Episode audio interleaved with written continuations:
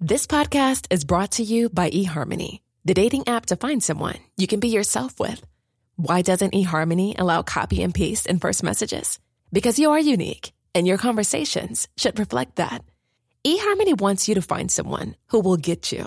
How are you going to know who gets you? If people send you the same generic conversation starters, they message everyone else. Conversations that actually help you get to know each other. Imagine that. Get who gets you on eHarmony. Sign up today.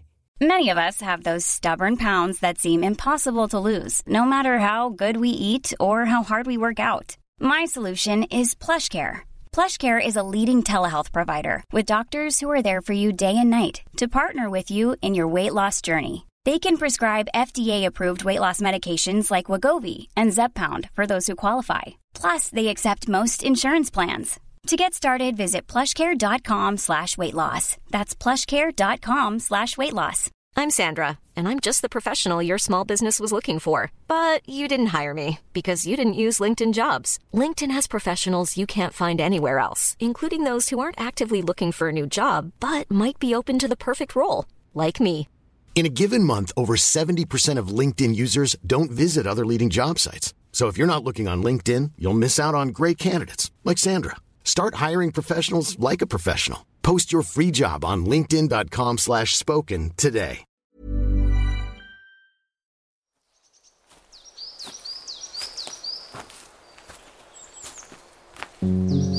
Hello everyone, welcome to part three of the Stompcast. Uh, Adam, this has been an amazing episode. I was really excited for this conversation with you and yeah, I mean you're so you're so articulate and the way that you kind of get across your points, it just makes it so clear.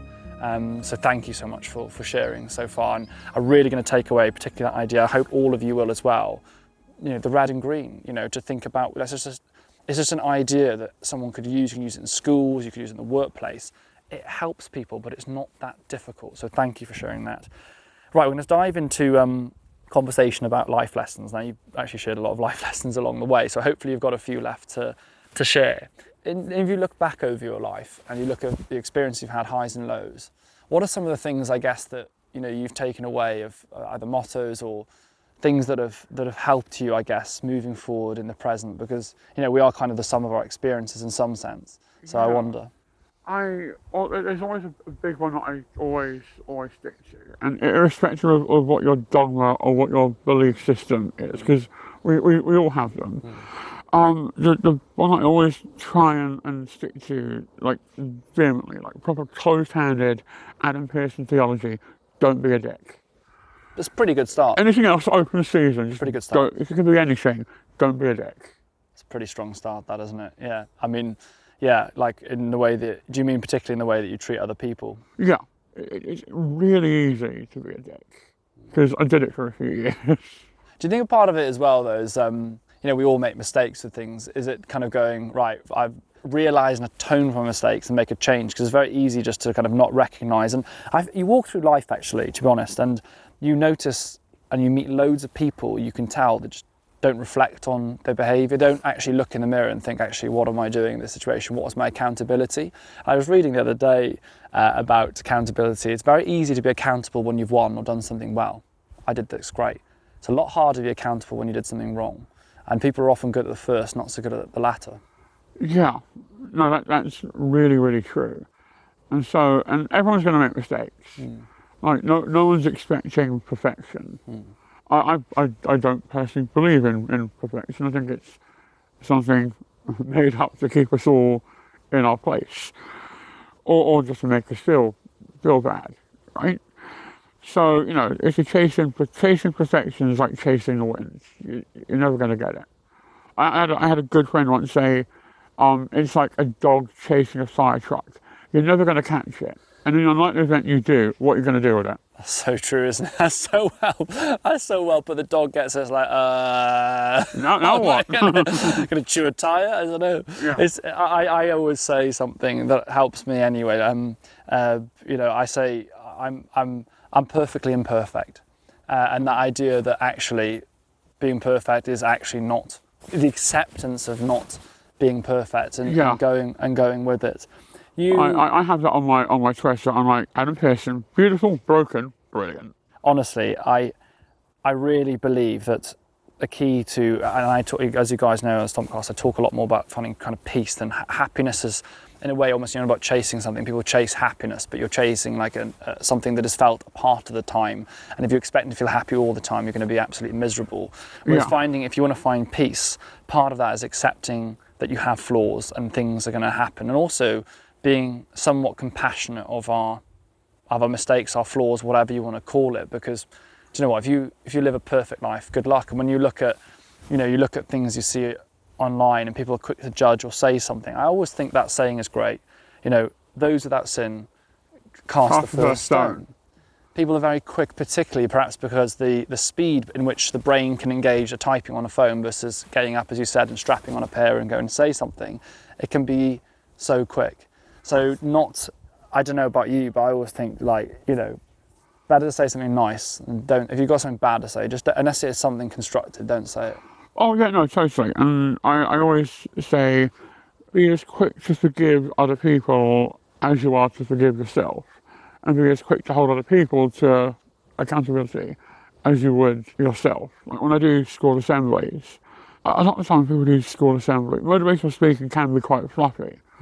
And it, it drives me a little bit mental when, when I when I see it happen. I find some of it I find a bit icky. Hmm. Kind of, you can do it if you just believe. Like, well, some, sometimes you can't. How hard I believe, I'm not going to be a fighter pilot because I can't see well enough to do do the gig. Hmm.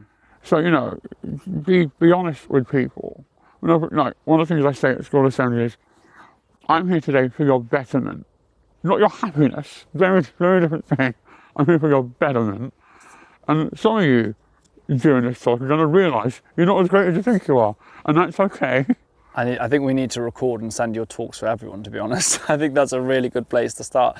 You are, as I've said many times, you I- even just the short time I've been with you and anyone that's watched your documentaries, you're very articulate. You capture a moment, you capture a message, and you deliver it so well. It's a, it's a clear strength of yours. I wonder if you could reflect perhaps on things you've identified as weaknesses, and perhaps are they still are the things you thought was a weakness when younger are they still a weakness now. Because i often find it funny that for example for me sensitivity was awful at school. People targeted that um, and that was for me a big issue. I think that's probably tied in a lot to adhd i don't know. I was very sensitive. Now i think actually i love being sensitive. I love being an empath. I love feeling if you like even if actually feeling can make you feel bad at times. I wouldn't change it for the world. So I just wonder what things, yeah, you look back on perhaps that were weaknesses, and are they still the case? Oh, I, I was the much like you, you know, very like emotional, in touch with their emotions, could read other people's. I was a massive dork. I was I was like D and D, bring it, video games, bring it, movies, yes, TV, yeah, all that stuff. I, I was just like maybe subconsciously it was a strategy. I was like, if I give people just so many options for bullying me, they'll forget what one it is and leave me, leave me alone. Definitely something that isn't a weakness of yours is uh, humour. You're, a- you're a funny guy. But no, I, I don't think they are weaknesses. I think I think the reason we're conditioned to think they're weaknesses when we're younger is because this weird popularity culture that exists in, in the school playground. There's something very Darwinian about a school playground. I often say if you want to see Darwin's theory in perfect motion, go to any school playground across the country and, and watch it play out. So true, isn't it? And you kind of, yeah, you kind of realise, yeah, how how much not only it happens, but how much impact it can have on your life, really. And I, I wish I'd known that when I was me now. I'd go back and be like, just so you know, all this dumb. This is all dumb. Everyone's like walking around now, hugging, signing notebooks, saying best best friends forever. Hmm. And then today you'll all leave and never see each other again. I think that's a great message to go and tell, kind of go back and tell yourself. And you know, one of the things that um, I always think is that life teaches you so much perspective, doesn't it? So when you're younger, the things you think are like really, really important.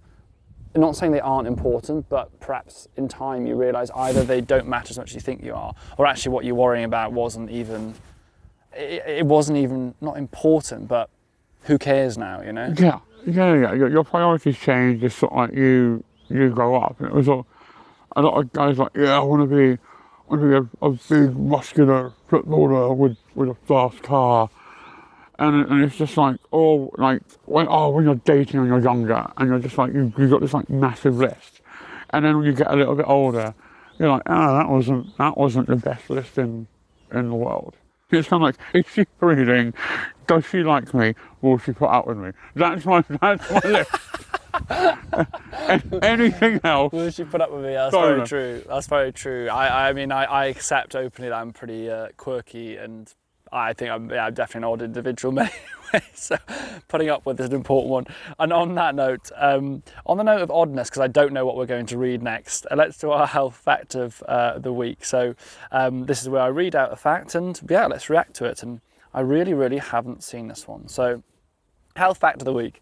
Adam, you describe yourself uh, as a gamer, so um, a gaming-related health fact of the week, apparently. Okay, let's do it. Nice. Video games can help improve your decision-making skills. According to scientists from the University of Rochester, playing fast-paced action video games helps players make decisions 25% faster than normal. God, that's a lot quicker. So, to explain the decision making process, humans are constantly taking in small pieces of information that are used to calculate possible responses to decisions in a head. Eventually, a person gathers enough information to make what they believe to be a correct decision. Action games simply help the player become more efficient at processing decision making information, although it turned out they weren't any more accurate. Oh. So perhaps they made decisions, but not necessarily the right ones. No, no, no, not, not, not the right ones. Um, I, I'm familiar with that that study. Because when you play like fast action video games, things like um, Devil May Cry or any, any of the, the Dark the Souls, Dark Souls, Demon's Souls, Bloodborne, any of those those ones, yeah, you are like on edge trying to make make decisions. But those decisions aren't necessarily the ones you're going to have to make in in real life. Sure. I'm not like, oh, Sure, thank God sure. I did the Dark Souls trilogy. Because if I am walking down the road and I see a Shavaloth coming towards me, I know exactly what to do. I know his attack patterns. I know exactly what to do. I'll deal with it because you know what I know. Um, I, I'm familiar with. Uh, I hadn't. I wasn't familiar with that study, but I'm familiar with a lot of, or I've heard of a lot of surgeons now who, especially um, urology surgeons, they use. Um, they use like robots and robotic surgery. Yeah, the, the Da Vinci surgery stuff. Yeah, yeah. yeah, for the ki- like kidneys and transplants and all this kind. Of, I mean, they now practice a lot on on games, so it makes me laugh because I remember when I was younger, like my parents when you know the PlayStation came out, don't play too much games, like it's not going to help you when you're older. Mum, it might help me, and I didn't become a urology surgeon, but there would have been a really satisfying moment if I'd have turned around and gone, Mum, see, did help me when I was playing PlayStation at school and the first Call of Duties and things. It's funny, isn't it? Like th- some of the things we don't think are going to be beneficial. Well, you never know what talents might help. You know. Exactly. Gaming's great. Adam, thank you so much for joining me on the Stompcast. I've really, really enjoyed this. Me too. Um, you're you're really funny. You're really real, and I just appreciate um, you sharing your advice, but also uh, your humour as well. Thank you so much for joining. Absolute pleasure. Everyone, look after yourself. Take care. Um, keep an eye out for, for Adam and his work. I mean, awesome and incredible. And I know that we're all really grateful in the Stompcast. So take care, everyone. Look after yourselves. Happy stomping, and more important, peaceful stomping. Goodbye. Wasn't Adam fantastic? He was amazing. I really enjoyed this conversation and I hope that you did too. Now, we have a little bit of time at the end of this episode, so I wanted to use this to share with you something I've been doing for Behind the Stomp subscribers on Apple Podcasts. Each week, I've been going on a solo stomp with just me and my microphone and sharing my thoughts for Dr. Alex's diaries. The premise was I, I really want to delve into certain topics about you know, health in general, you know, my journey with weight, with alcohol, you know, these kind of topics that sometimes I can't perhaps go into in the same way when I'm talking with a guest. Partly because it'd be very rude because I'd be talking for 20 minutes and maybe I talk about talk a little bit too much anyway. But I really wanted to create the space to delve into these topics because, well, they're important to me and I hope that they will help you too. So I've been recording these, and so far I've talked about my brother Llŷr and growing through grief.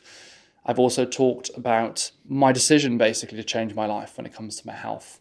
Every single Thursday, you're going to be getting an episode of Dr. Alex's Diaries on Behind the Stomp.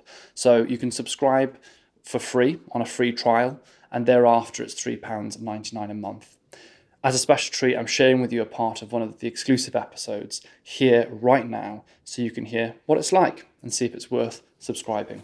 Check it out, and yeah, I hope you find it helps. Happy stomping. Okay, in true Alex style, we're starting the first episode with a quite a deep topic. Uh, I'm a deep person, and I was like, shall I do it this topic this week? Is it too much for F1? But do you know what? I'm, I'm doing it, and I've always been someone that shares, and I'm maybe an oversharer. Maybe that's part of my ADHD. I've always been quite sensitive and quite raw with things, and I'm just going to do it. So this episode's on grief. Three years since losing my brother Llŷr to suicide, and the black box theory of dealing with grief. Okay, so as we record this episode, it's pretty much exactly a week until the third anniversary since my brother Llŷr died. For those of you that don't know, Llŷr was my youngest brother. Um, he was finishing school and had a place at medical school, and very sadly, he passed away from suicide. So he died three years ago. Um, obviously, anniversary is coming up, so yeah, very, very very raw, very recent in many ways, but also feels a long time ago. And I think that's my immediate thoughts as I say that. It's very odd how, you know, in many ways, you know, it was it was extremely recent. Like three years, ago. anyone would say, like, oh my god, that's so recent. But in many ways, that feels like a lifetime ago. And in other other ways, it was like it was yesterday. Um, you know, I found out. Um, so obviously, three years ago, I, I, found out.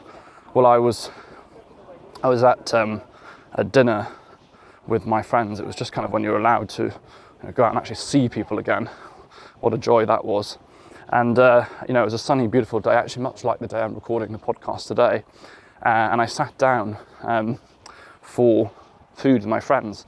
And uh, we've got a thing, like me and my parents, where because I do a lot of recording, kind of like I'm doing now, or I'm on TV, or I'm doing different things, you know, if they ring me, I need to know whether it's an important phone call or whether it's one for later. So the rule is ring once, you just try, you know, having a chat, uh, ring twice, and it's important. I always answer. So the phone was buzzing and buzzing and buzzing on the on just beside me on, on the bench. It was kind of on, we were on a bench seat with a table, and you know, I just sat down. We'd just literally ordered a drink, and I could feel it buzzing next to me, and it was going and going. I thought, right, okay, I need to answer this.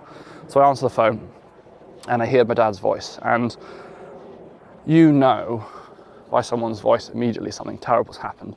He didn't even uh, say anything other than I said, "Dad," and he, he said, "Alex," and then I said, "Who's who's died?"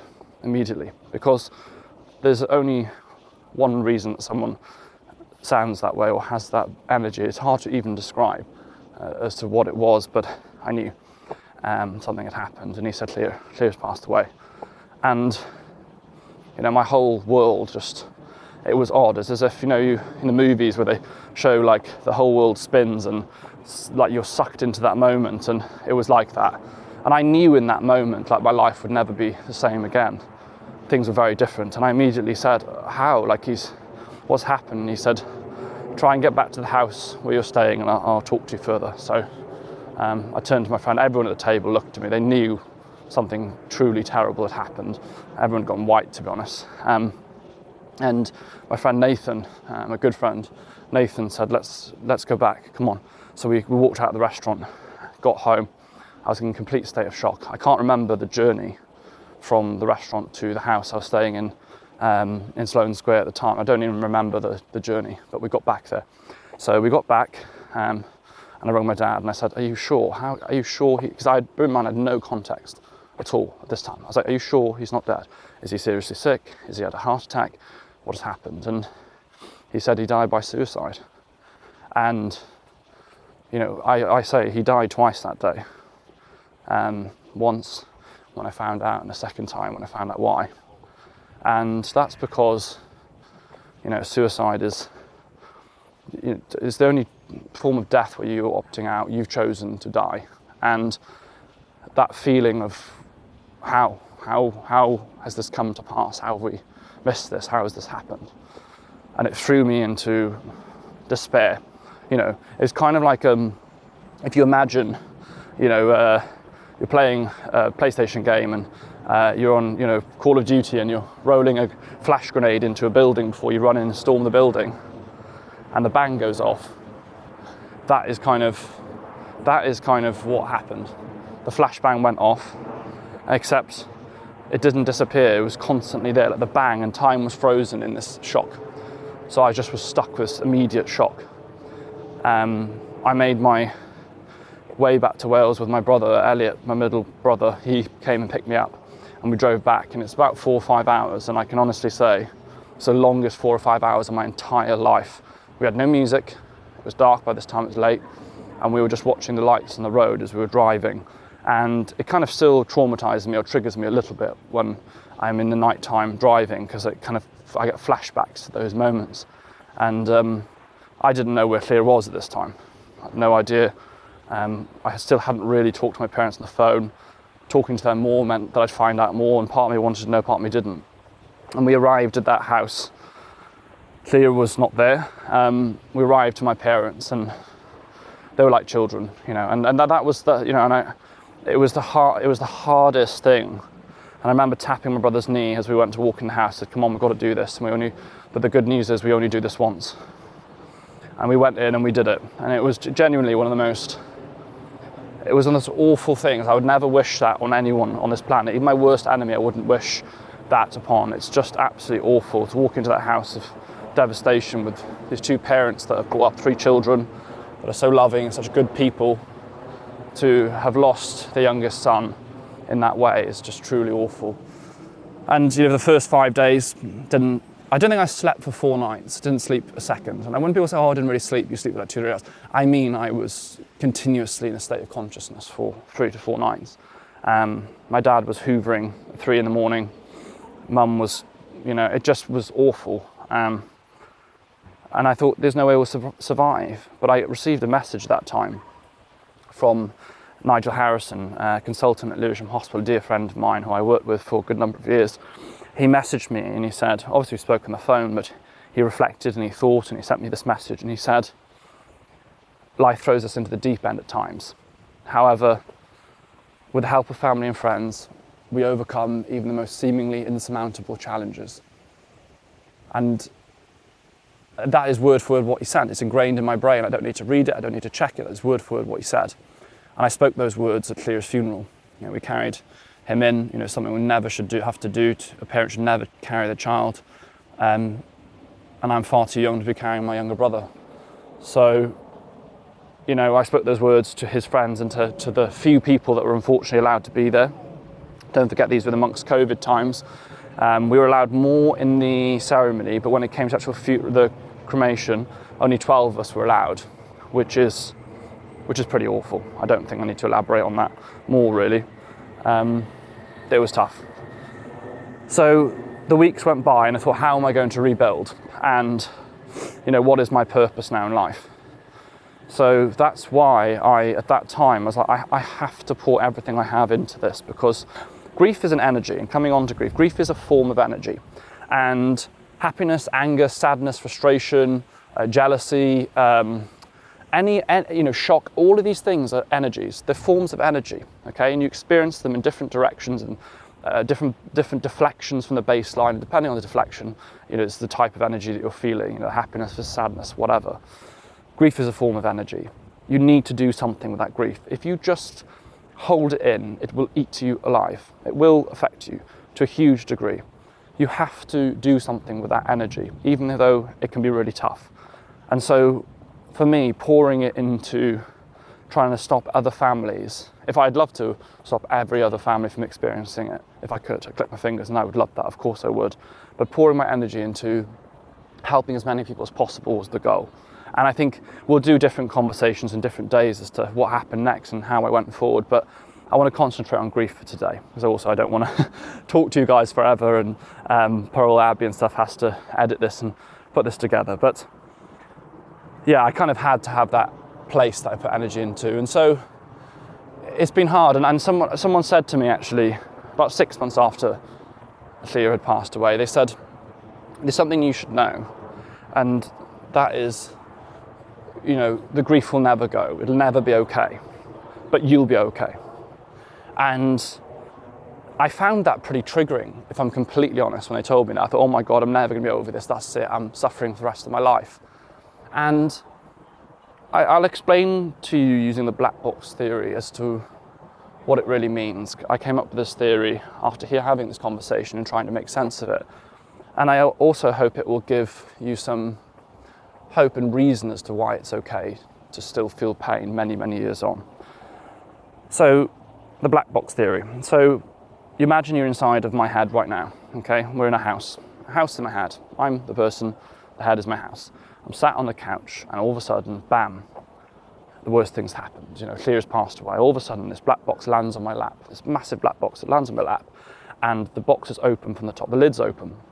And everything, the noise, the sounds, the emotions, the upset, the grief, it's all staring me in the face. I can't look away, I can't put the box down, I can't move the box, I can't stand up, it's too heavy, it's there. I'm just literally enveloped into this box. Over time, with therapy, with self care, with talking, with putting your grief into and, and energy into other things, through doing all of these things, you start being able to close the lid of the box first of all. It's still on your lap, it's heavy as hell. But you start being able to close the lid. It pops open every now and then, poof, it pops open. And any trigger, poof, it, it pops open like a jack in the box. You get triggered, poof, it opens. But that's, that ability to close that lid improves. And over time, even the box shrinks till eventually you're strong enough to stand up with the box in your hands. And you walk over to the shelf in your house and you put it on the shelf. Every now and then you get a little tremor, the house shakes, and the box falls off the shelf, bump on the floor. And you've got to go over there, and oh gosh, all the stuff has spilt out of it. You've got to put stuff back in the box, close the lid, and put it back. It's painful. It goes back on the shelf. You can never throw that box away, it's always going to be there. But you learn to manage it. And through time, you learn to have a really tidy house with full of laughter and memories and family and good things.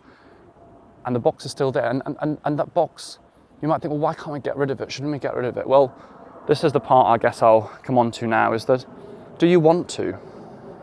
Do you ever want to be okay that that person's died? Like in 30 years' time, do I actually want to be like, do you know what? Cool, Llŷr died of suicide. I'm at peace with that. Cool.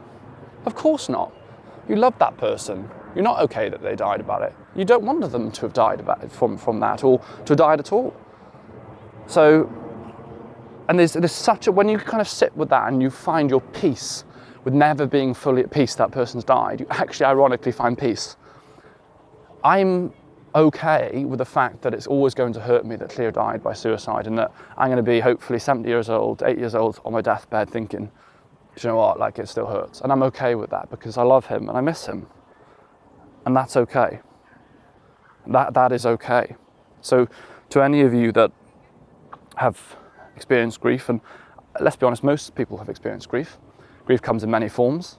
It might be death of a person, loss of a relationship, something that's changed in your life, loss of a previous way of life that you had. All these things are forms of grief. Learn from what happened, practice forgiveness. Don't beat yourself up around what happened. You know, there's no point in me beating myself up over Fat Llŷr passed away. He's gone. It doesn't bring him back. You've got a life to live, and life is precious. So enjoy life as much as you can. And whenever that black box does fall off the shelf, pick it up, feel your feels, take your time, put it back. And when it comes to times like anniversaries, immerse yourself in it. Immerse yourself in that time. You know, it's going to be painful those days around when Llŷr passed, but I want that pain. I want to feel it because it is important that I let that stuff out. Don't remember what you said right at the beginning, or not quite at the beginning. I know we've been rambling on. Um, you, you can't trap that stuff. And if you trap it, you're asking for trouble. You know, you've, you've got to let it out. So, for me, you know, coming up to a week before the third anniversary of him passing away, the focus for me is feeling my feels. It's okay that he's gone, that he's, it's not okay that he's gone, that's not what I mean. It's okay that I'm not okay that he's gone. Um, and yet I still am allowed to and will have a good life. You know, I am allowed to be happy. I'm allowed to feel sad that he's passed, but also still laugh and enjoy and have fun. I think a lot of time when people pass away, say you've lost a parent or a brother or a husband, or you know, oh, I'm not allowed to be happy again. You feel guilty about being happy. What would that person want you to do? Would they want you sat in the house miserable all of the time? No. They want you to remember them at moments that you should remember them on anniversaries and so on to feel your feels, but damn, they'd want you to live your life. So just remember that. And so it'll be hard next week, but I'll be okay. And I'm lucky to have those friends and family around me that make it okay. From Rolo through to the team that work with me. Oh, we've got a helicopter coming. But this one we may put pause for a moment, guys. How dare you? We're recording a Stompcast, don't you know? Helicopters really scare me, actually. I, I, I don't know that I'd go in a helicopter. Oh, we've got another one. There's two of them going on here now. Okay, fine. They're just showing off now.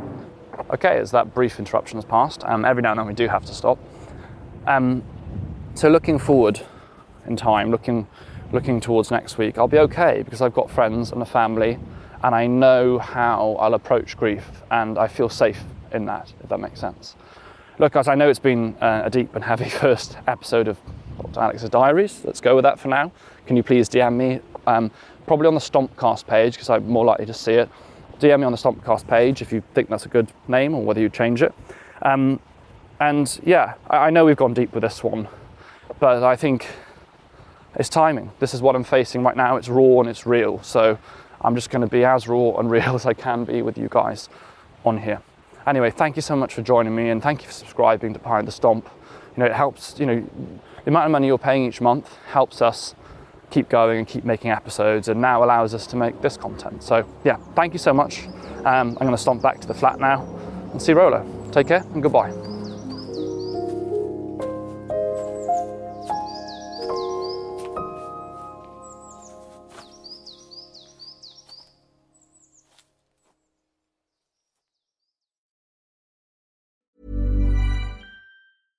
Ever catch yourself eating the same flavorless dinner three days in a row?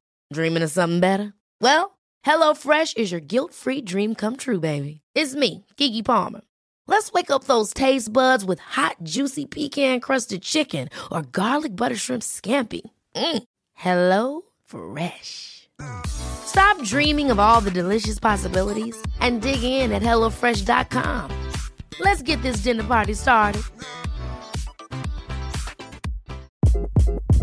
Hi, this is Craig Robinson from Ways to Win, and support for this podcast comes from Invesco QQQ. Invesco QQQ is proud to sponsor this episode and even prouder to provide access to innovation for the last 25 years. Basketball has had innovations over the years too. We're seeing the game played in new ways every day. Learn more at Invesco.com slash QQQ. Let's rethink possibility. Invesco Distributors, Inc. ACAST powers the world's best podcasts. Here's a show that we recommend. Hi, I'm Jesse Cruikshank. Jesse Cruikshank. I host the number one comedy podcast called Phone a Friend. Girl, let's phone a friend. Not only do I break down the biggest stories in pop culture with guests like Dan Levy and members of NSYNC, I do it with my own personal boy band singing jingles throughout. Because it's my show. It's your show, girl. New episodes of Phone a Friend Yeah. drop Thursdays wherever you get your podcasts. So work it, girl. Yeah, work it. Okay, that's enough. ACAST helps creators launch, grow, and monetize their podcasts everywhere. ACAST.com.